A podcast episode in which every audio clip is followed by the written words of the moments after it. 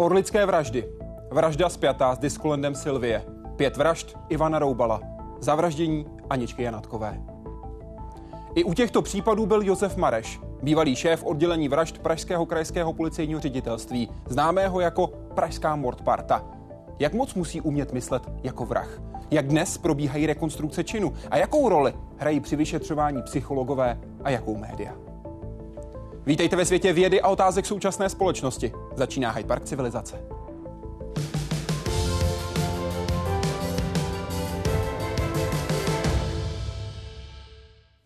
Pane plukovníku, vítejte, přeji dobrý večer. Dobrý večer. Kdyby mě někdo zavraždil, jaká je pravděpodobnost, že svého vraha znám? Tak eh, docela velká, protože eh, jsou vraždy, které se v rámci vztahů, vztahové, takže těch, těch pachatelů, kteří znali tu oběť už předtím, tak je docela dost. Je to drtivá většina, dá se to tak říct? Řekl bych většinově.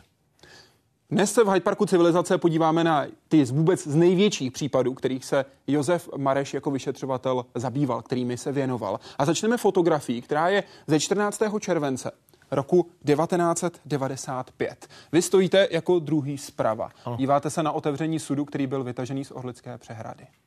Jak vám tehdy bylo? Tak bylo to velký napětí, protože jsme v tu dobu ještě teda tušili, co by tam mělo být, ale pořád tam ještě existovala varianta, že by tam třeba bylo nějaké prase s červenkou, kterou tam eh, zaletoval teda nějaký zemědělec, který se chtěl zbavit eh, mrtvého zvířete. Takže pořád jsme ještě nevěděli za prvé, co tam je a za druhé jsme ještě nevěděli také, eh, v jakém je to stavu. Mm-hmm. Protože to byl ten louch a vlastně nikdy předtím pachatelé tuhle tu metodu neužili. A když se to zkoušelo v rámci nějakých pokusů, tak jsme měli jediný dokázaný, že v tom sudu bude lidská bílkovina a pravděpodobně by tam měly být teda blomby eh, zubní. Ty by se neměly v louhu roz, rozpustit. Ale jak to, to tělo bude vypadat, to jsme taky nevěděli. Jak vy sám jste se s tímhle konkrétním okamžikem vyrovnal, srovnal? Tak eh, když to trošku odlehčím, tak řeknu, že jsem chvilku jako blbě odvíral konzervy, to jsem si na to vždycky vzpomněl. Mm-hmm ale jinak eh, to byl takový adrenalín eh, toho případu, všechno ostatní, takže nebyl čas jako se jako uvažovat nad tím, nebo se s tím nějakým způsobem srovnávat, protože v tu chvilku jsme už zase jeli dál a připravovali se domovní prohlídky, připravovalo se zatýkání a všechno ostatní. Byl to ten profesionální přístup. Profesně unikátní věc. Asi ano. Ale pojďme dál. A to ve vyšetřování takzvaných orlických vražd. Orlické přehradě nedaleko Žďákovského mostu našli policisté sud s torzem člověka. Podle našich informací je nález jedním z prvních důkazů proti skupině nájemných vrahů podnikatelů, po kterých policisté pátrali čtyři roky. Po více než dvou měsících dnes ukončili policisté pátrací akci na Orlické přehradě. Z jejího dna postupně vylovili ostatky tří obětí skupiny nájemných vrahů. Ti jsou v současné době ve vazbě a jsou podezřelí ještě asi ze sedmi vražd.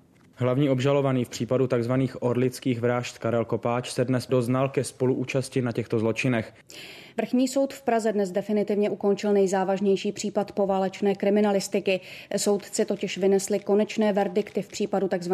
orlických vražd. Osud pětičlené skupiny nájemných vrahů, kteří mají na svědomí pět lidí, sleduje veřejnost i média už déle než dva roky. Dvěma odsouzeným snížili soudci původní trest a třem odvolání zamítli. Policie prověřovala informace o obětech skupiny nájemných vrahů už od roku 93.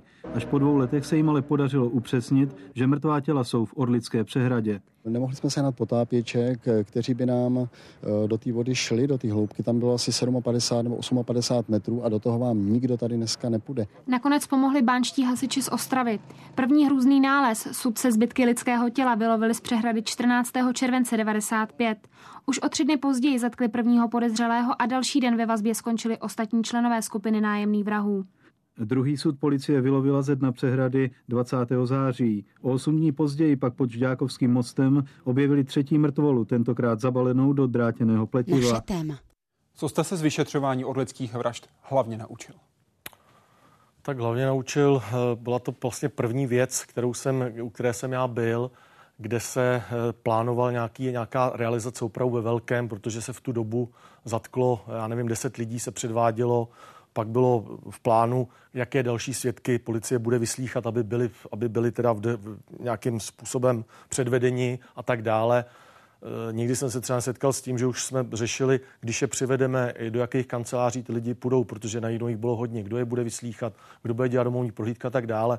Takže já do, do současné doby, než, když jsem teda ještě sloužil, tak jsem právě tuhletu vlastně tenhle ten plán měl vždycky a když kolegové něco jsme dělali s kolegy a bylo to něco většího, tak jsem vždycky jel třeba podle tohoto plánu. To znamená taková produkce toho případu, produkce tak. řešení toho případu. Bylo tam několik variant, to se muselo připravovat dopředu a zase byla tam varianta, když to ty média objeví dřív a pachatelé se to doví, když na to budeme mít víc času, když nějaký pachatel třeba zrovna v tu chvilku nebude, tak jak se bude postupovat tak dále. Takže těch variant bylo hodně, všechno to bylo krásně napsané a řekl bych, že pro mě to bylo takový průvod, průvodcem toho, co budeme dělat dál. A tenhle seznam jste pak využíval dál ve své kariéře? Přesně tak.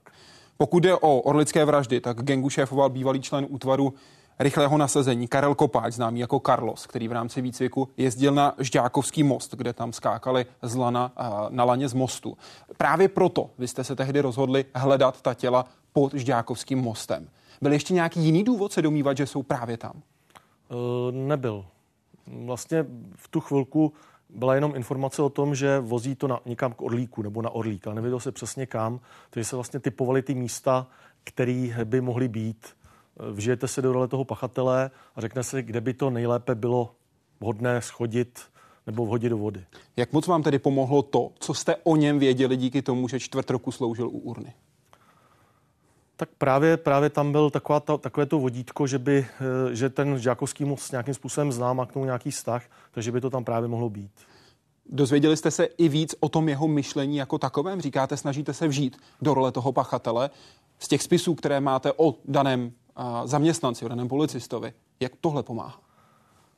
Vždycky pomáhá to, že o tom člověku eh, máte možnost zjistit co nejvíc. Uh-huh. Protože nejenom, že se vžíváte do jeho situace, ale víte, kde může mít slabiny, jaký ten člověk vůbec je, o čem se s ním můžete bavit i bokem, nebo kde jak navážete rozhovor, že a tak dále. Takže je to vždycky lepší. Jaké má zájmy, jaké má kontakty, pokud je to tedy člověk, který má nějakou takovou minulost. Přesně tak. Tajná akce policie byla pod krycím názvem Bifenil, aby to nevyplašilo podezřelé, tak tehdy byl ten zákrok maskovaný pod rouškou ekologického průzkumu. Ve čtvrtek 14. července 95 byl vytažen první sud. V něm bylo tělo podnikatele Leorenta Lipovečiho, který byl zavražděný 9. ledna 92. Ten nález unikl do médií. Co to způsobilo? Jak to změnilo průběh vyšetřování, že se o tomhle média dozvěděli? Změnilo to, velice nám to zkomplikovalo situaci v tom, že nejenom, že se dozvěděli média, ale bohužel se dozvěděli ty pachatelé. My jsme to právě z toho důvodu, nebo policie to právě z toho důvodu chtěla utajit, aby jsme měli čas na přípravu té realizace a tak dále. Si vzpomínám, že ten sud teda byl loven vlastně ve čtvrtek, v pátek se to odevřelo. Eh, vyzjistili jsme, že jsme teda jakoby v úzovkách dobře. A následně jsme věděli, že když to, uh, oni nás objevili novináři jak sobotu. Mm-hmm. Takže jsme si mysleli, že ještě budeme pr- pracovat jakoby v klidu, ale ta sobota to tak rozjela, že nikdo nešel domů, e, psali se domovní prohlídky, připravila se ta akce, která se spouštěla teda v pondělí. Zadrženo bylo 12 nebo 13 lidí, mezi nimi nakonec i ti, kteří byli soudem uznáni jako vinní. Co to způsobilo uvnitř toho sboru? Řešilo se tehdy, kdo ty informace pustil? Jak se to dostalo na veřejnost? No to se, já si myslím, že to nepustil nikdo. Tam bohužel, jako, když jsme tam mluvili a když jste už po Žákovským mostem, kde měli skákat na laně a najednou se jim to zakazovalo, protože tam byl ten ponton a nešlo to, aby tam lidi skákali mm-hmm. kolem, tak i když jsme říkali, že jsme eko, ekologičtí aktivisté a tak dále, že tam čistíme dno, tak bohužel se tam objevily známé tváře, právě třeba pan Markovič a pan Doucha. A to byl důvod toho, že už jsme byli prozrazeni, že to je policejní akce. Mm-hmm. Z toho, jakým způsobem se musela policie chovat po té, co se tato informace dostala do médií, se ponaučila do dalších případů, případně jak? Hmm, ponaučila, eh, tady se těžko můžete ponaučit, ale spíš jsme uh, si zvykli na to, že ty média jsou nám někdy v patách a že nám můžou zkomplikovat tu situaci. To znamená, vedlo to k větší otevřenosti, nebo to jenom vedlo k větší připravenosti na to, že se to na veřejnost dostane? Řekl bych větší připravenosti. Jak se díváte na komunikaci policie dnes a jak se ta komunikace vyvíjela? Vezmu konkrétní příklad, jednu eh, konkrétní věc, to je komunikace na Twitteru. Když sledujeme nějakou mimořádnou situaci, nějaký třeba teroristický útok na západní straně eh, našich hranic, často vidíme, že policie komunikuje velmi intenzivně, velmi rychle dává podrobné informace. Něco podobného jsme od policie viděli částečně také v tom případu střelby v Ostravě. Jak vy tohle hodnotíte? Je tohle cesta policie? Tak je to cesta policie, protože policie, když v těchto těch chvilkách přebírá vlastně tu aktivitu a zahrnuje informacema eh, ty novináře nebo ty média, tak ty média už nemají šanci, nebo ne, nemají šanci, ale nemají důvod v tom nějakým způsobem šťourat a eh, dávat si jako ty informace z nějakého toho prostředí nebo z nějakého, od nějakého toho, jak se říká, neznámého zdroje, ale uvěřeného a mm, stačí jim to. To znamená, že vy jste zastáncem toho, aby i během toho samotného zákroku byla policie co nejotevřenější. Já si myslím, že to je případ od případu. Můžou existovat případy, kdy naopak ta policie nemůže říct vůbec nic. To můžou být nějaké únosy a podobně tedy. Třeba. Historik Pokud je o ten konkrétní případ orlických vražd, vy jste v programu Legendy kriminalistiky dokumentu České televize v červenci 2018 řekl, někdo měl té partě poradit, že když se dá tělo do louhu, tak se úplně rozpustí a dokonce jim měl připravit velký pytel, protože ten louh se špatně scháněl. No a naším šetřením se ukázalo, že právě tenhle dotyčnej byl pan Roubal, tedy Ivan Roubal. Jak se později ukázalo a jak soud rozhodl, pětinásobný vrah. Z pagrátské vazební věznice byl dnes propuštěn Ivan Roubal, podezřelý ze čtyřnásobné vraždy. Na svobodu se dostal proto, že příslušný soudce v zákonné lhůtě nepožádal o prodloužení jeho vazby. Hned před věznicí však policie Ivana Roubala opět zatkla. Ivan Roubal, obviněný ze čtyř vražd, půjde do vězení jen na pět let, a to za loupežné přepadení. E, většinu z tohoto uloženého pětiletého trestu si přitom už odpykal. Důkazy, které ho měli usvědčit z vražd, shledal Městský soud v Praze jako nedostatečné. Ivan Roubal, který je obžalován z pěti vražd, by měl strávit zbytek života ve vězení. Městský soud v Praze mu uložil do životí za vraždu důchodce z Prahy 9. Připočetl i trest, který dostal už před týdnem za další dvě vraždy. Ve věznici v Karviné zemřel sériový vrah Ivan Roubal. V 64 letech podlehl nemoci. Potvrdila to vězeňská služba. Roubal si od roku 1999 odpikával doživotní trest za pět vražd spáchaných v první polovině 90. let. Obžalovaný byl ještě z dalších tří. Ty se ale u soudu nepodařilo prokázat. U kolika dalších máte podezření, že Ivan Roubal byl?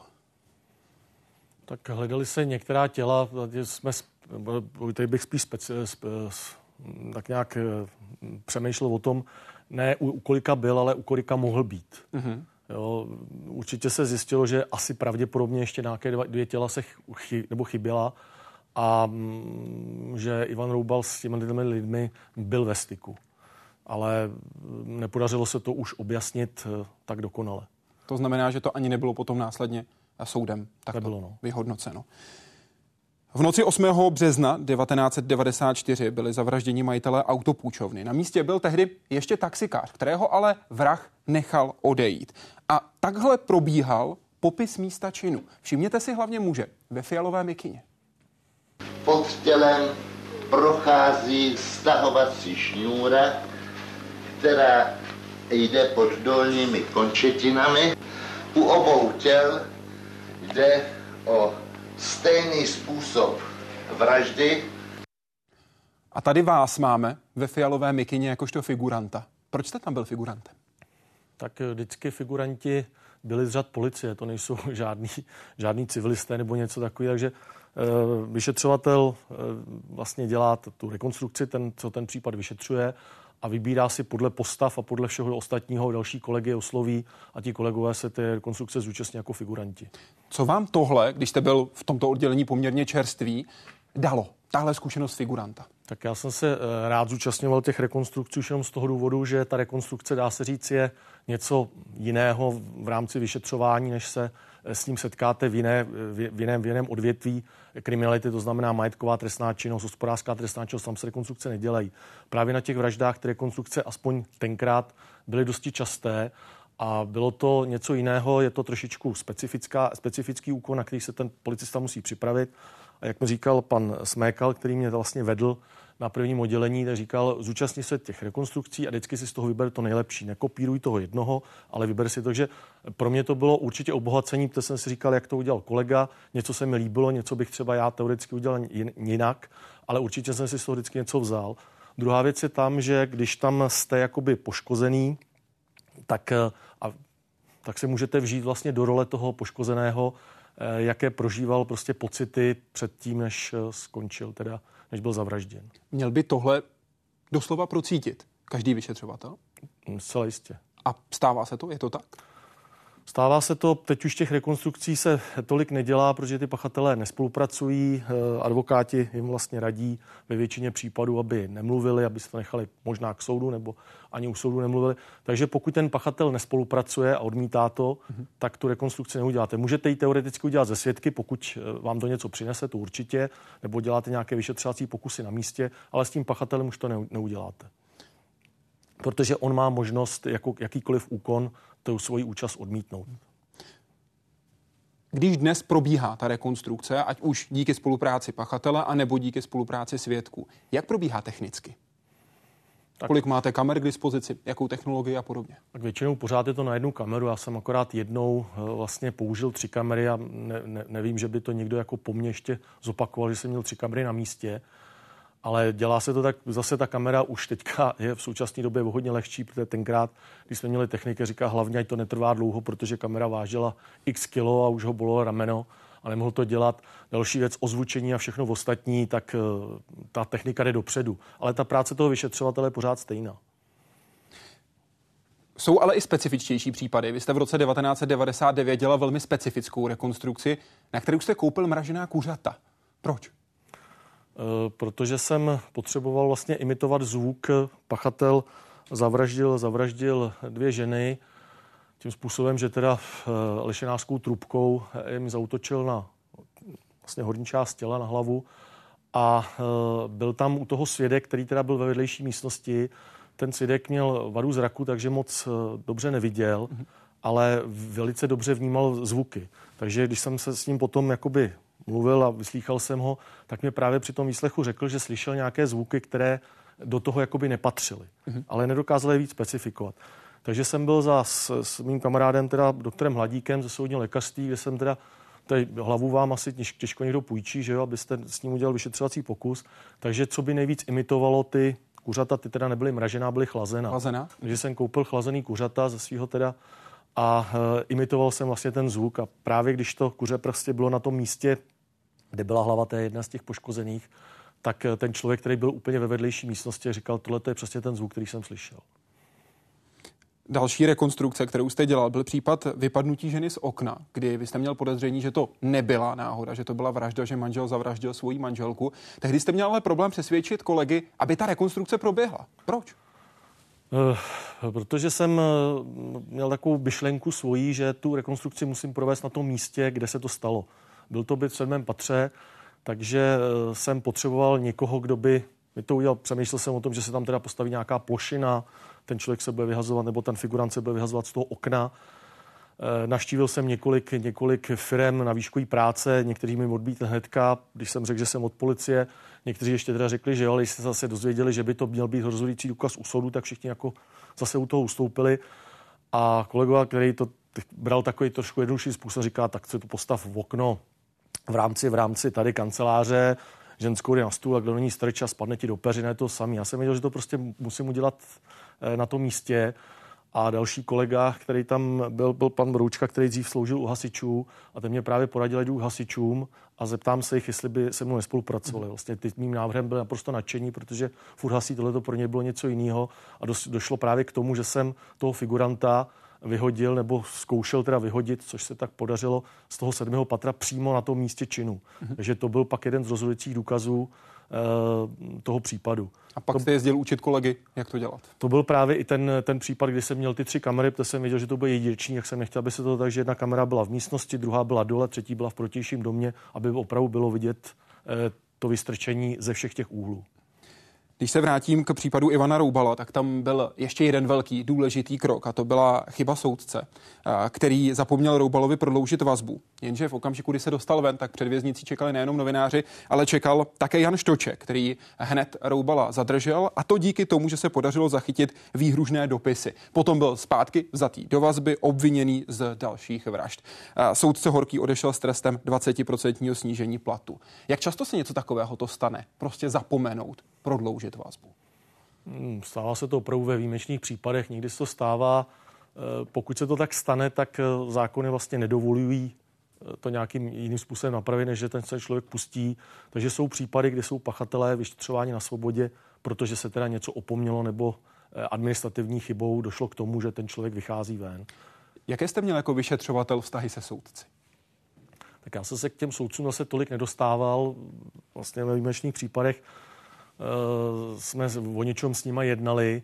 Jinak no, jsou to lidé, kteří rozhodují o tom, pro nás jako pro policisty je vlastně nejdůležitější to, jim připravit ten případ tak, nebo to, ten vyšetřovací spis, aby oni mohli co nejlépe rozhodnout. Tedy státnímu zástupci. Státnímu zástupci, ale vlastně teoreticky soudci. Třeba proto se dělá ta rekonstrukce, eh, protože chceme ukázat, jak to bylo na místě. Když to ten soudce třeba jenom čte v tom protokole, tak si nedokáže představit přesně vizuálně, jak to tam mohlo vypadat. A ta rekonstrukce se nedělá, protože pro nás my to nepotřebujeme. My jsme to třeba viděli, protože jsme tam byli na tom místě xkrát. Ale děláme to právě proto, aby ten soudce se mohl kvalit, kvalitně rozhodnout eh, o té vině, nevině, nebo třeba o výši trestu. Vy se se soudci osobně znáte? S některými se znám osobně, pochopitelně, protože jsem to dělal dlouho. Nicméně nikdy jsem, nebo ne, dochází k tomu, že by nějakým způsobem se to ovlivnilo něco. On je to dobře eh, vlastně se znát s nimi jako zpětnou vazbu, protože několikrát jsem je třeba zval na náš IMS, což jsme měli teda školení prvního oddělení, kdy jsem nechtěl, aby nás chválili, jak to děláme dobře. Ale naopak, co třeba děláme špatně. My máme pocit, že to uděláme dobře, ale ten soudce to chce jinak. Mm-hmm. Jo, nebo chce toho víc. Takže proto je dobrá i ta zpětná vazba v rámci tohohle z toho, se, se s nima setkávat a zjišťovat, jak oni by to chtěli, nebo co si myslí o naší práci, co jsme třeba udělali špatně, protože eh, těma chybama se člověk vždycky učí, jak říkal zase kolega z Brna, Láďa Matoušek, tak eh, jen hlupák vlastně se učí ze svých vlastních chyb, protože chytrák se učí ze, ze chyb těch ostatních. Advokáti jsou velmi asertivní vůči policii a velmi servilní vůči soudům. Když se podívám na další část celé té skládačky, další roli, která tam rozhodně hraje a svoji důležitou úlohu. Proč si to myslíte? Tak eh, to mě naučila ta praxe, protože někdy ty advokáti opravdu v rámci toho vyšetřování jsou velice takový, jako řekl by, agresivní, to znamená, na všechno podávají stížnost, snaží se vytočit toho, toho vyšetřovatele a málo kdy jako ta policie má nějakou páku je uklidnit nebo sankcionovat a tak dále, protože to ty, eh, aspoň z mého pohledu, ten trestní řád spíš, spíše teda jako napomáhá nebo dává větší šance těm, té obhajobě než té obžalobě. Ta obžaloba je taková vlastně svázaná těma paragrafama a všem ostatním, že nesmíme nic to, ten advokát si může něco dovolit navíc. Eh, pak ale je třeba dobré a proto jsem třeba byl rád, že nejenom já, ale i ostatní kolegové, kteří vyšetřili vraždy, eh, máme možnost se jít podívat na ten soud. Za prvé, jak se chovají svědci, jak se chová obviněný, nebo v té, době už obžalovaný, jak tam vystupuje státní nástupce, jak tam vystupuje obhájce. A vždycky vlastně ty nejagresivnější, kteří tam byli, tak naopak u toho soudu se chovají velice klidně, snaží se eh, nenaštvat toho soudce, když to řeknu takhle, ale právě při tom vyšetřování naopak se snaží naštvat toho vyšetřovatele, aby udělal nějakou chybu. Toho soudce to už se oni nedovolí. A vy tohle předáte soudci? Ne, ne, ne, to ne. Ale pokud ten vyšetřovatel zase ten výslech vede tak, že tam opravdu všechno, všechno píše, to, co se děje, může tam psát nějaký poznámky i v rámci toho, takže ten soudce, když se zase přečte ten výslech takový, tak protože jsou ty soudci pochopitelně zkušení, ty, co vyšetří vraždy, nebo ty, co rozhodují o těch vraždách, tak i z tohohle toho protokolu on může zjistit, že ten advokát se tam choval nějak jinak.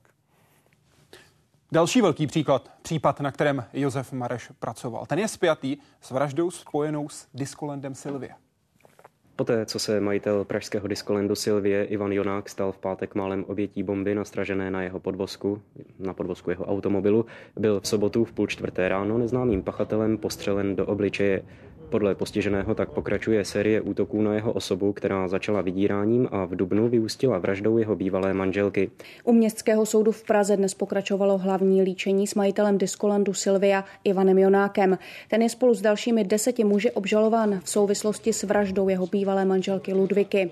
Podle žalobce si měl Ivan Jonák vraždu své ženy objednat. Městský soud v Praze dnes zprostil viny spolumajitele diskolendu Silvia Ivana Jonáka. Ivan Jonák bude znovu čelit obvinění, že si objednal vraždu své bývalé manželky. Městský soud v Praze zprostil Ivana Jonáka obžaloby. Pražský městský soud uznal spolumajitele pražského erotického podniku Diskoland Silvia Ivana Jonáka vinným ze zorganizování vraždy manželky Ludviky. Pražský vrchní soud poslal na 18 let do vězení Ivana Jonáka, spolumajitele pražského podniku Diskoland Silvie.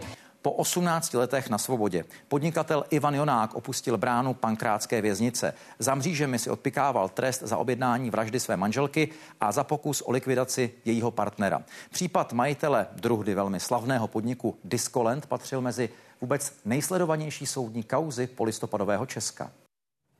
Objednávka vraždy. Kolik tehdy pro tyto lidi stál lidský život? Záleželo na tom, jak ten člověk byl movitý, v jakém se pohybovalo prostředí. Někdy byla objednaná vražda i za 50 tisíc. A ta druhá hradnice? Tak to se pohybovalo v řádech milionů. Kdy skončilo to období na objednávku provedených vražd? Tak já doufám, že teda skončilo, ono to ještě pořád někdy bohužel pokračuje. Nicméně takový ten velký boom těch 90. let, to byly ty 90. Pak už si myslím, že ty podnikatelé, zaprvé ty lidé, jak jsem říkal už, že eh, se nesnaží už, nebo nesnaží se dávat na obdiv to, že si vydělají ty peníze, ty lidé, kteří jsou bohatí, tak se snaží nevy, nevyčnívat z té řady za prvé. A za druhý opravdu eh, se jim vyplatí si najmu advokáta nebo nějakého dobrého ajťáka, aby toho člověka zničili teoreticky trošku jinak, než tím, že si najmu pistolníka a uh, objednají si vraždu. Tehdy přišel velký boom v úvozovkách vražd na objednávku. Kvůli čemu? Co bylo v pozadí? Myslím, že ty eh, lidé si vlastně si mysleli, že za ty peníze si koupí všechno a neuvědomovali si ty důsledky. Za prvé, že ta vražda se dá vyšetřit, i když je to objednaná vražda. Za druhý, přesto, že když si teda objednám vraždu a i když to ta policie třeba eh, se jí to nepodaří objasnit, tak pořád je člověk, který ví, že jsem si tu vraždu objednal, což je ten pachatel, který pro mě celou dobu může být nějakým způsobem nebezpečný. Že? A to si ty lidé uvědomili později. Jo.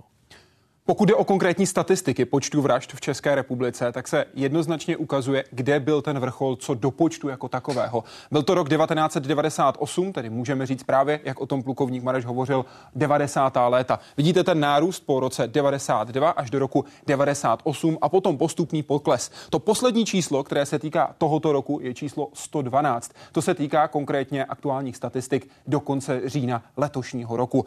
Na webu jsou potom k dispozici podrobné statistiky, kdy se můžete podívat, jakým způsobem policie vyhodnotila jednotlivé případy. Tady se díváme na aktuální informace právě za Českou republiku, právě za rok 2019, kdy se můžete podívat právě třeba na kolonky vražd, kde jsou jak počty, tak také objasněnost. Ta se celkově pohybuje někde na hranici 90-95% zhruba, protože je třeba počítat vždy s tím, že se objasní některé vraždy nejenom v tom daném roce, kdy byla vražda spáchána, ale třeba až po několika letech. Jak dlouho typicky trvá vyřešit vraždu? Záleží, jako každá vražda je úplně jiná. Někdy máte vyřešenou, dá se říct, od stolu, to znamená, že ten pachatel je jasný hned na začátku, když to vyšetřování i přesto je docela náročné, musíte to tomu člověku dokázat, musíte objednat nějaký nebo zadat nějaké znalecké posudky, vyslechnout ty svědky, když tak je to jakoby jasné. E, pak jsou vraždy, které jsou e, třeba těžké a není tam právě třeba to spojení, jak jste se ptal na začátku, to spojení toho poškozeného s tím pachatelem, že se třeba neznali, náhodně se potkají a ta vražda se může vyšetřovat dva, tři roky. Mhm. Kdy byla ta hranice těch let, kdy se vraždilo na objednávku a kde se vraždilo pistolí? A naopak ta hranice, kdy byl tou nejčastější zbraní nůž a důvod nikoli objednávka? No tak eh, vlastně ty podnikatelské vraždy, které byly a ty byly právě eh, ty vraždy na objednávku většinou a většinou střelnou zbraní, tak ty byly v těch 90. letech. Po tom zlomu v tom roku 2000 už ty vraždy nějak šly, aspoň když budu mluvit za Prahu, tak z těch 65 nám to třeba kleslo na 40, na 45 a vlastně to šlo furt. V současné době se pohybujeme statisticky v číslech, které byly před revolucí. Jak jsme na tom ve srovnání se západními zeměmi? To si myslím, že asi docela obdobně. Jak se liší, a teď chápu, že každá vražda je jiná, to je naprosto jednoznačné. Zajímá mě, jestli jsou tam nějaké společné vlastnosti, když vraždí žena, když vraždí muž. Uh, je tam vůbec nějaký rozdíl? Eh, může to být rozdíl, ale zase na to nemusí, nemůžete sázet, mm-hmm. že jo, do, pan, pan Vacátko věděl, že když osta, eh, vlastně osoba, ta mrtvá, byla přikrytá, že to teda musela být žena, protože se na to nemohla dívat. Teď už v současné době je to asi úplně jedno, mm-hmm. ale v rámci třeba té brutality nebo něco takového, když víte, že budete mít 80-100 kilového chlapa, který je teda ubitej něčím, tak asi těžko budete si myslet, že by to mohla udělat třeba žena, která má 1,50 m. Příklad. Ale to je zase ten jako případ od případu. E, Může teda vraždit častěji, takže spíš se vždycky myslím, že to byl muž a říkáme pachatel a myslím jako teoreticky muže. Nůž je nejčastější vražednou zbraní. Je jenom ta dostupnost ten hlavní důvod? No to zcela určitě, ta dostupnost je to a při nějakých těch hádkách nebo něco takového, kdy člověk jakoby jedná velice impulzivně, nepřemýšlí na tom, na tom následku, tak vlastně první, co může vzít do ruky, tak vezme a ten už je třeba zrovna e, někde v dosahu. No. Případ, u kterého se nejdřív neuvažovalo o tom, že by šlo o vraždu, ale že půjde spíš o únos či snad jenom o ztracenou devítiletou dívku. Případ Aničky Janatkové.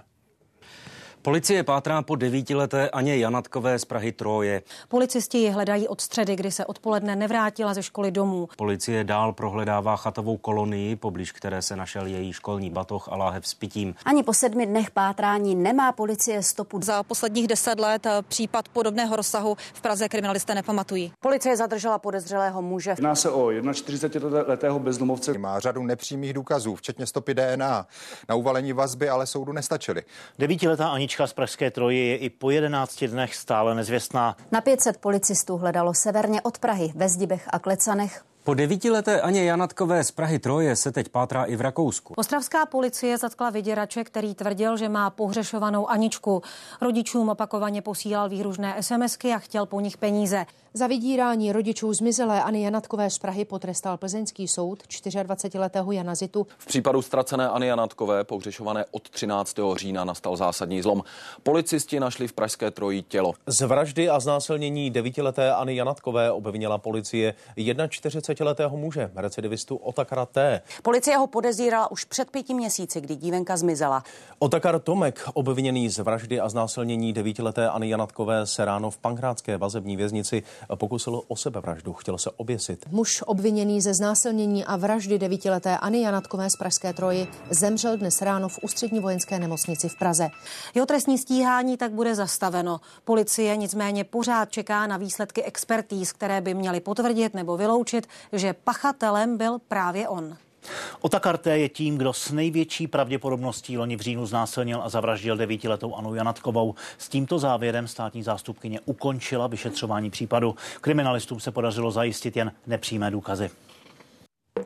Co se vám teď vybavilo jako první? Tak určitě eh, smutek z toho, že eh, zemřela vlastně desetiletá holčička. Vy jste pro Linové noviny v květnu 2011 řekl, klobouk dolů před rodiči Aničky, jak se chovali po celou dobu. Měli by mít pomalu svatozář na hlavě. Proč? Že ten tlak médií eh, na jejich osobu to byl teda obrovský a eh, co vím teda od nich, tak eh, dostávali vlastně návodné otázky, že policie něco udělala špatně a všechno ostatní a chtěli od nich nějakou kritickou, kritickou větu, aby se toho mohli chytit. A oni vlastně celou dobu s náma spolupracovali, celou dobu věřili, že proto děláme maximum a mm, nemyslím si, že ten případ by dopadl tak, jak dopadl, teda, že aspoň, že jsme teda si myslím, že označili toho pachatele, který, který to byl, kdyby oni s náma tak nespolupracovali. Určitě by se nám pracovalo o hodně hůř a bylo by to psychicky asi hodně náročnější. Vy jste se první 14 dní s nimi výdal denně. Jak jste dokázal oddělovat tu roli tvrdého vyšetřovatele a toho, který se snaží i třeba psychologicky pomoct té rodině? Tak nebyl jsem v tom případě sám, já jsem byl akorát vedoucí týmu. V týmu byla eh, kolegyně eh, Eh, Andrea Bílková, která vlastně s tou rodinou zprostředkovávala ten styk a všechno ostatní a vlastně i díky ní jsme k ní nalezli, nebo k té rodině jsme nalezli nějakou cestu a byla to o vzájemné důvěře. Vy už jste tehdy tuto kolegyně popisoval skvělá kolegyně, to bylo no. to přídavné jméno, které jste použil. Jak důležitou roli se hrála v tom, aby ta vazba vás, policie a rodiny skutečně fungovala? No velkou a myslím, že bez ní by se to takhle neuskutečnilo. Jak se to nedělá? Jak se navazuje takováhle vazba?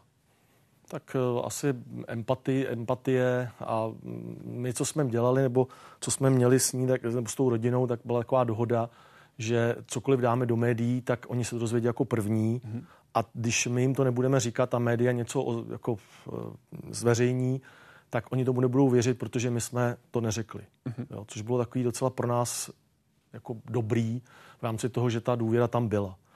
Eh, myslím si, že kdyby jsme, my jsme byli pod velkým tlakem, vlastně celý, celý to oddělení, jako vedoucí asi ještě pod větším, aby se to nějakým způsobem teda objasnilo, nebo co ta policie dělá, furt jsme měli v patách eh, novináře a eh, ta kritika, kdyby přicházela ještě z té rodiny těch poškozených, tak to by bylo asi ještě o hodně horší.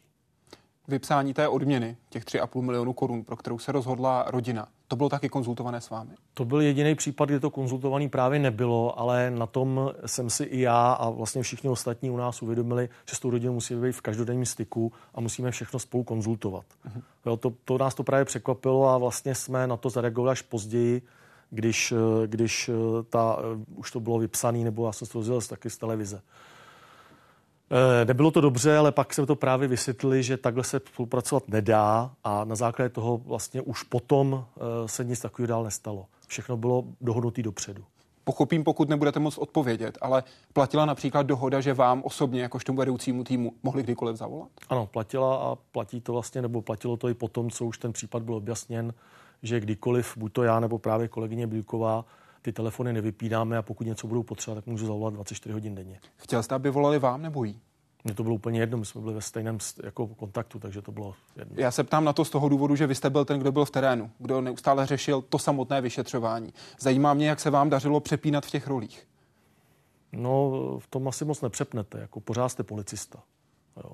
Ale je to, je to jako pokud, a když budete mluvit s jakýmkoliv policistou, který vyšetřuje vraždy, tak vám řekne, že vyšetřování vraždy dítěte je vždycky to nejhorší, co může potkat. Jo, protože s rodinou víte, víte, že to je něco strašného, protože, jak jsem říkal, eh, každá vražda jakoby je strašná, a nicméně jsou poškození, kteří se třeba o to teoreticky říkají, prostitutky, pasáci a tak dále, eh, drogoví díleři, kde mají větší pravděpodobnost, že se třeba stanou nějakou bytí té vraždy, ale protože vedou takový život. Pohybují se v riskantnějším prostředí, v tak. rizikovějším prostředí, tak to a myslíte? Pak jsou, pak jsou vraždy, kdy vlastně člověk je akorát na špatném místě ve špatnou dobu a vlastně se choval celý život dobře, nikomu jako nezavdal příčinu, aby ho zabil a přesto, přesto přijde o život. A když si to vezmete ještě ve spojení s dítětem, tak to logicky nemohlo zavdat nikomu žádnou příčinu. Vy sám jste opakovaně říkal, že práci vám hodně stěžovali senzibilové, které dali, které, kteří dali na, pět, na, pardon, na 2000 různých typů. Ani dva z nich se netrefili do stejného místa. Přesto jste museli všechny prověřit? No, museli se prověřit, protože nedej bože, že by se nějaký trefil, když eh, jsme tomu nevěřili, ale ono, jak, jak třeba zjistíte, my jsme třeba okamžitě po té, co se ten případ eh, narodil, tak jsme oslovili okolní státy. Mm-hmm. Německo, Rakousko, Polsko, Slovensko. A pak se to dostalo postupně do novin a no, do novin se dostalo asi po, po, čtyřech, po čtyřech týdnech nebo po měsíci se dostalo, že rakouští kolegové nám něco odpověděli, že tam probíhá šetření. Najednou se senzlové začali ozývat, že určitě v Rakousku tam a tam. Takže my jsme to nejdřív jakoby teda prošetřovali úplně všechno. Následně už opravdu, pokud to nebyl konkrétní nějaký případ, viděl jsem, slyšel jsem, ale že jsem měl teda kevadílko a jezdil jsem s ním po mapě, tak eh, nebylo ani v silách policie tohle to všechno jako prošetřovat. Vy jste v rozhovorech zmiňoval, že v tu dobu tou jednou malou výhodou, kterou jste měl, bylo, že když jste řekla Anička, tak vám to otvíralo dveře. Stalo se vám, že vám nějaký kolega řekl ne, když jste po něm něco chtěl? Nestalo. Na vyšetření se po, na vyšetřování se podílel i psycholog Slavomil Hubálek, muž, který bohužel zemřel v roce 2013 na zástavu, na zástavu srdce. Psycholog, který vyšetřoval na 120 vrahů s Otakarem Tomkem, který byl z vraždy Aničky obviněn, strávil mnoho hodin během 12 sezení. Co jste od něj, od psychologa, chtěl o potenciálním pachateli slyšet? Tak obecně se vlastně přibírá ten psycholog z toho důvodu, že dělá znalecký posudek který je potom součástí toho vyšetřovacího spisu a právě má k dispozici i soudce, který rozhoduje o vině a nevině a o trestu, o výši toho trestu. Pro nás to bylo ještě lepší v tom, že já jsem se se Slávkem Huválkem vlastně znal konkrétně vlastně od roku 94 a spolupracoval jsem v většině případů, že jsme to spolu jako i konzultovali. Mm-hmm. On mě třeba právě řekl krásnou větu, eh, to, že když jsme analyzovali ten výslech eh, toho podezřelého, říká, všimni si toho, že on, když mluví o těch krádežích a loupání, tak mluví pravdu, ale když eh, zabočíme k Janice, eh, k Anice, tak on eh, říká všechno naopak. A já, když jsem si pak zanalizoval tu jeho výpověď a on říkal, že prostě utíkal do zádu a pak byl vpravo dole, tak jsme se právě zaměřili na to ne do zádu, ale dopředu a ne vpravo dole, ale vlevo nahoře. Mm-hmm. A skutečně potom ty věci, ono to je tomu odpovídalo, že ty věci, které jsme nacházeli postupně, znamená klíče, pak ještě nějaký a pak teda se nakonec našlo i to tělo, tak bylo právě v těch místech, kde ten Tomek vůbec neuváděl. a vlastně se těm, těm místům při té výpovědi nebo při těch při té provědce výpověď s námi ještě teda spolupracoval na tom místě a ukazoval nám, kudy chodil, tak těmhle těm místům se úplně vyhýbal. Vy jste také zmiňoval, že v okamžiku, kdy přišla otázka na Aničku, tak on přešel do obecných formulací, obecných odtažitých formulací, zatímco když mluvil o své jiné trestné činnosti, tak byl velmi specifický. No, to je přesně to, co jsem říkal. Jako, jo. On se snažil mluvit prostě jinak a e, v tu chvilku už poznáte, že takhle člověk by normálně nereagoval. Ale to je jenom takový nějaký podvědomí, museli jsme mu to dokázat, ale pak si myslím, že těch důkazů, které jsme potom našli, e, tak bylo dost na to, aby byl odsouzen. On spáchal sebevraždu, napsal dopis, dva dopisy ve vězení. Co v nich napsal, pokud to můžete říct? Eh, řekl bych obecně, že eh, vlastně nevyjadřoval se vůbec případu, loučil se se svojí družkou eh, v tom, v tom smyslu, jako že teda končí ten svůj život. Nicméně právě, když ho analyzoval, když ho analyzovali psychologové, tak říkali, že to vlastně nepřímej, nepřímej takový důkaz tomu, že se k té vraždě jako přiznává. To tam vůbec jako neříkal, že je nevinný nebo něco takového, říkal, že toto proč, proč je v tom vězení a proč eh, spáchal tu sebevraždu. Byla tam nějaká lítost? Byla tam lítost akorát sám nad sebou. Nikoli nad ničím dalším? Ne. Byl tam nějaký vzkaz společnosti? Nenašel jsem ho tam. Vám jako policistům? No, taky ne. Bylo to jenom o něm? Ano. Kdybyste se ho mohl zeptat na jednu věc, na kterou byste se zeptal? Tak já jsem se optal půr na tu samou. Mě by zajímalo právě teď, po těch letech, jestli byste si vybral nějakou, kterou jste tehdy třeba nepoložil. Já jsem s ním strávil jako opravdu hodně času a hodně jsme spolu to, takže já si myslím, že eh, už žádnou další otázku, kterou bych mu nepoložil, že, že si nespomenu na to. Co hlavního jste se pro vyšetřování naučil od eh, doktora Hubálka? Uh, takové to klidné rozvažování někdy. No.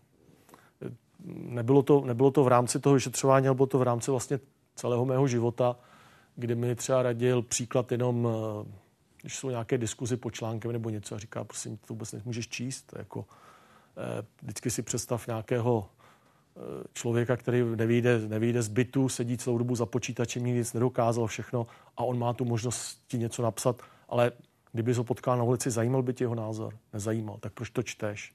Takže něco takového, prostě takový ten obecný nadhled, on byl takový opravdu sečtělej člověk a všechno ostatní. Takže spíš ten nadhled na to, že vždycky se to dá řešit nějakým jiným způsobem a že ten člověk se nemůže zbláznit z toho prvního neúspěchu a má pokračovat dál. Měl pravdu, když říkal, že zavraždit dokáže každý, ale plánovaně už málo kdo. No s tím naprosto souhlasím. Potvrdilo se vám to ve vaší praxi? Tak eh, setkáte se s lidma, kteří eh, vlastně zavraždili někoho a je vám jich i trošku líto, protože měli třeba z vašeho pohledu i nějaký důvod, i když to nemuseli řešit takovým způsobem. Takže jsme si uvěřili, že prostě může zavraždit opravdu každý, že byste to do toho člověka neřekli a byl schopen jste vzít nůž a jít někoho zabít, protože v tu dobu nevěděl, jak dál z toho. Jo. Takže to si myslím. Pak je druhá věc, že opravdu, a to jsou ty, jak říkám, ty nevinné oběti, že akorát jsou ve špatný čas na špatném místě, tak to si vlastně kladete otázku, proč jak, jak člověk někomu takhle může zabít. Mm-hmm. Za odsouzenými jste do vězení jezdil, dal jste na radu svých kolegů, kteří byli zkušenější u sboru. Co klíčového jste se od svých pachatelů, v úvozovkách svých samozřejmě těch, které jste do vězení vyšetřováním dostal, dozvěděl?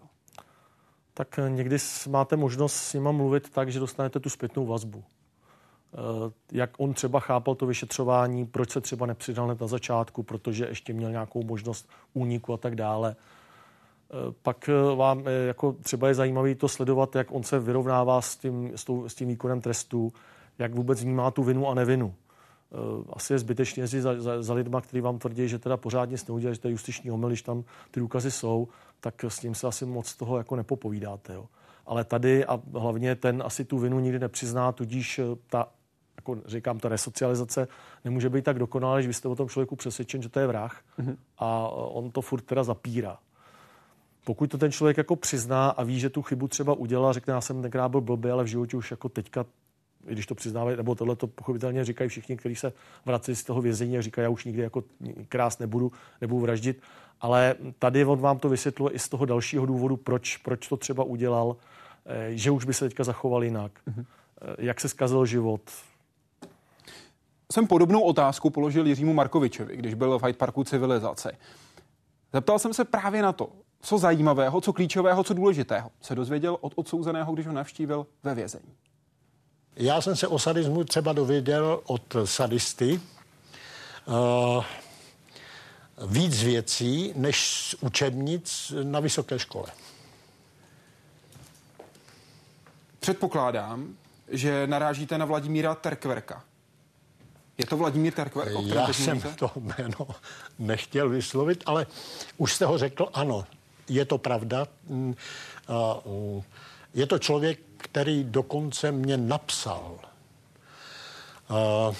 podrobně jeho sadistické sklony od dětství až do dospělosti, až v podstatě do té doby, než teda zavraždil. Četl jste ten seznam? Četl. No, nebo četl. Bavil jsem se s Jirkou o tom, takže mi to vypadalo. Nečetl jsem ho přímo, ale vím, co tam bylo. Jak si předáváte tyhle zkušenosti, když je vy jako vyšetřovatel získáte od konkrétního pachatele ve vězení?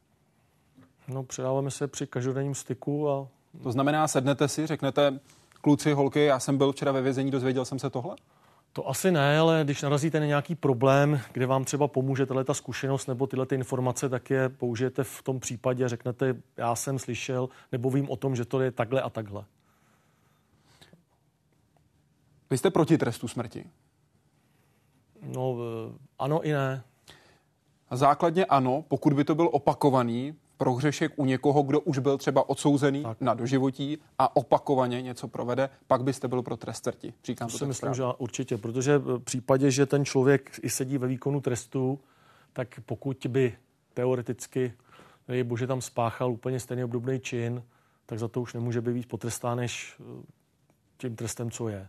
Už jste v roce 2011 uváděl tento příklad na případu uh, pana Kájínka, kdy vy jste říkal v okamžiku, kdy se dostal ven, uprchl z vězení, tak v podstatě mohl provést venku cokoliv, protože mu už nic jiného nehrozilo. Nic dalšího už mu nehrozilo, než to do životí, které dostal. A tento dvojnásobný vrah byl v květnu 2017 prezidentem Milošem Zemanem omilostněn a to konkrétně formou prominutí zbytku trestu. Má teď tedy podmínku, je na svobodě. Do jisté míry se stal celebritou. Co to vypovídá o české společnosti? No tak eh, nevypovídá to, že ta česká společnost je eh, asi tak natolik vyspělá, aby si uvědomila, co ten člověk dělal a úplně na to zapomene, protože když jsem teďka někde četl, že má přednášky, kde je úplně plno, lidé za to platí nějakých 300 korun a oni tam vypráví něco. Nevím, jestli to je takhle v pořádku. No. Ale bohužel, když si třeba vezmete, jak je třeba sledovanost nějakého filmu, který je třeba pěkný, máte pocit, že by se na něj měl podívat každý, a pak vysílají něco, co si myslíte, nebo každý vám řekne, že to je hloupost, nicméně na to každý jde, tak eh, je to prostě, je to špatně. Je to špatně a každý by si to měl uvědomit sám. Já si myslím, že třeba teoreticky, pokud by ten, eh, pokud by tam byl nějaký teda třeba řeknu sériový vrah, který by měl tuto možnost, jak třeba pan Kájinek, že by byl venku a pořádal by ty ty, tak těžko by asi ty příbuzní těch poškozených na to chodili, na ty přednášky a tleskali by mu. Jo? Ten člověk, který vlastně tam jde, tak si neuvědomí, že, ten, že by se to mohlo stát klidně nějakému jeho příbuznému, že by, že by eh, teda jeho vrah byl někde na svobodě a pořádal by přednášky a on by tam prostě šel. To by tam nešel. Lidé strašně zapomínají. K čemu to podle vás může vést? No, k čemu to může vést? Eh, eh, teoreticky to může vést tomu, že takového člověka můžeme zvolit do nějakého zastupitelstva nebo nejde bože dál, protože je jenom populární. Ale lidi zapomínají na to, co udělal předtím. Pokud je o tu formu trestu, jak se díváte na případnou kumulaci trestů, tedy dlouho, dlouho, dlouho čas strávený ve vězení? Asi by to prospělo, určitě by si ti pachatelé si myslím dávali větší pozor, protože pokud on ví, že už vejšíš jako nemůže v úvozovkách, tak eh, ty tresty, kdyby se, kdyby se sloučili, protože když máte to, tak ten pachatel je vždycky odsouzen za ten trest, který je nejzávažnější. A pokud jsou ty tresty nějaké ještě další, které by měly být, tak ty už se mu tam do toho jako nemůžou promítnout. Což je asi špatně. Ale to je pro poslance, to není pro nás. Jo. Vy jste dlouho strávil u policie, konkrétně 29 let. Říkal jste, že byste to chtěl dotáhnout na těch 30 let. Nakonec jste se rozhodl ke konci listopadu letošního roku odejít. Dejte mi taxativní výčet toho, proč tak eh, vždycky jsem měl pocit, že eh, pokud je někdo ve vedení nade mnou, teda jako třeba jako vedoucí, tak bych si toho člověka měl vážit, protože má za sebou něco, něco umí, ten člověk zase umí třeba poslouchat ty podřízené, nebo ne poslouchat a naslouchat těm podřízeným. Pokud mají jiný názor, tak se třeba vyslechne a vysvětlím, proč to on dělá takhle.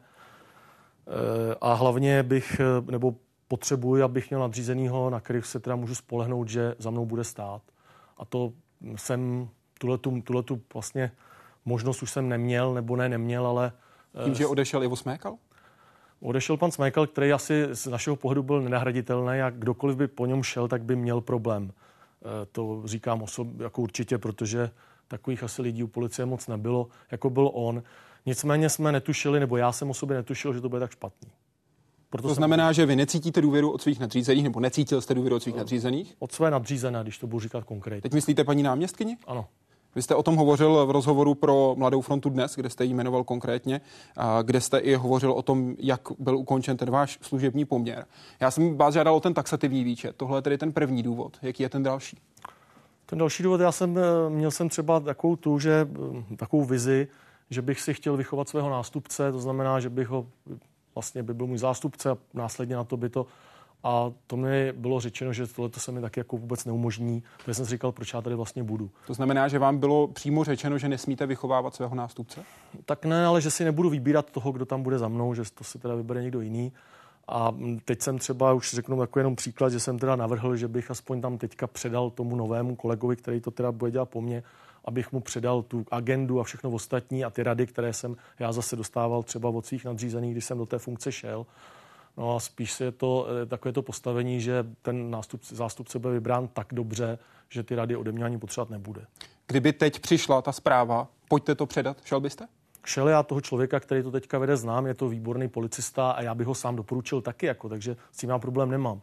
Problém je spíš eh, vlastně osobnostní vztah eh, s paní náměstkyní. No. Pokud je třetí důvod? Třetí důvod ten tady, že každý někdy musí končit. Jo, a já zase na těch vraždách jsem opravdu byl hodně dlouho, málo kdo tam vydržel tolik, co já, tolik let a zažil tolik, co jsem zažil já. Takže už si myslím, že by ty lidé po těch 30 letech asi někteří teda měli odejít, ale mohli, mohli toho mít už dost a se, můžou se pohlídnout po nějaké klidnější práci. Chápu tedy správně, že ty dva důvody, které byly první, jsou ty jediné, které se týkají situace u policie a ten třetí je osobní? No, ne, neříkám jako celkově u policie, ale budu mluvit konkrétně o krajském ředitelství. V tomto konkrétním, tedy řekněme ano. v téhle skupině, téhleté, o tomhle oddělení. Jinak Byl asi bych tam důvod, vydržel, vydržel asi bych tam asi ještě minimálně jsem to chtěl dotáhnout těch 30 let, ale když jsem viděl, že to je vlastně zbytečný, že ta důvěra mezi mnou a mou nadřízenou, která je na, naprosto na nulové úrovni, tak eh, i si myslím, že potom by to bylo lepší, nebo je to i schudnější pro ty mé eh, nástupce, ale pro ty mé kolegy, protože to naše oddělení by bylo možná třeba víc sledované, poukazovali by se na ty chyby. Mm-hmm. Já bych začal být víc nervózní a nechtěl jsem se dožít toho, že by opravdu kolegové nebo mý podřízení eh, říkali, Ježíš Maria, ať už odejde, protože je pořád nervózní a proč teda neodejde sám a proč tady jako dál je. Takže to byl, to byl ten důvod, eh, ten další. Prostě se změnilo klima a pokud by vám paní náměstkyně Drexlerová teď poslala zprávu s tím, že se s vámi chce setkat, abyste si tohle prostě face to face, očí do očí vyříkali. Přijdete? Myslím, že jsme měli, nebo že měla několik příležitostí, ale eh, vlastně já jsem se s ní setkal během Ta otázka zůstává, když se vám teď ozve, přijdete? Eh, já s tím bych asi problém neměl. Vy jste řekl, že chcete být na straně policajtů, že nikdy nevezmete práci, která by házela policii klacky pod nohy. Jaká je ta vaše teď vysněná práce? Tak vysněnou práci uh, asi žádnou už teďka jakoby nemám. Té moje vysněná práce byla vyšetřovat vraždy, eh, nic jiného jsem ani, ale to se mi splnilo. Eh, v současné době budu nebo spolupracuji i s Českou televizí, budou se vlastně ne pokračování prvního dělení žádné nebude, musím zklamat fanoušky. Nicméně jsou tam dva jiné projekty, budou to divoké devadesátky, které vlastně ukazují práci policie v roce 93 až 95, jaká byla, jaké, jaké byly poměry, jaké byly postupy a tak dále. A potom jsem vlastně máme ještě s Honzou Malindou eh, třídilnou, třídilnou detektivku Docent, kterou, která se bude natáčet zase taky příští rok. To bude dělat Jirka Strach, to, ty devadesátky bude dělat pan Bebiak. A na to se taky velice těším, takže se určitě naplním takhle. Navíc eh, vlastně teďka pracuji jako zaměstnanec policie, jako civilista u úřadu dokumentace vyšetřování zločinu komunismu. kde eh, budu mít nějakou baratelskou činnost, takže já sám nevím ani v současné době se mi to bude bavit nebo ne, ale určitě aspoň z počátku třeba budu hledat v těch archívech něco, co bude třeba ještě dobré, aby se zveřejnilo, aby ty lidé věděli, že něco takového bylo. Popisuje Josef Mareš, který byl dnes hostem Hyde Parku Civilizace. Děkuji vám za to. Děkuji za pozvání a přeju dobrý večer. A děkuji vám, že jste byli dnes Hyde Parkem Civilizace a doufám, že budete i dál. Letos vás ještě čeká souhrn vybraných částí jednotlivých dílů a pak se na vás budu těšit zase v roce 2020. Na viděnou.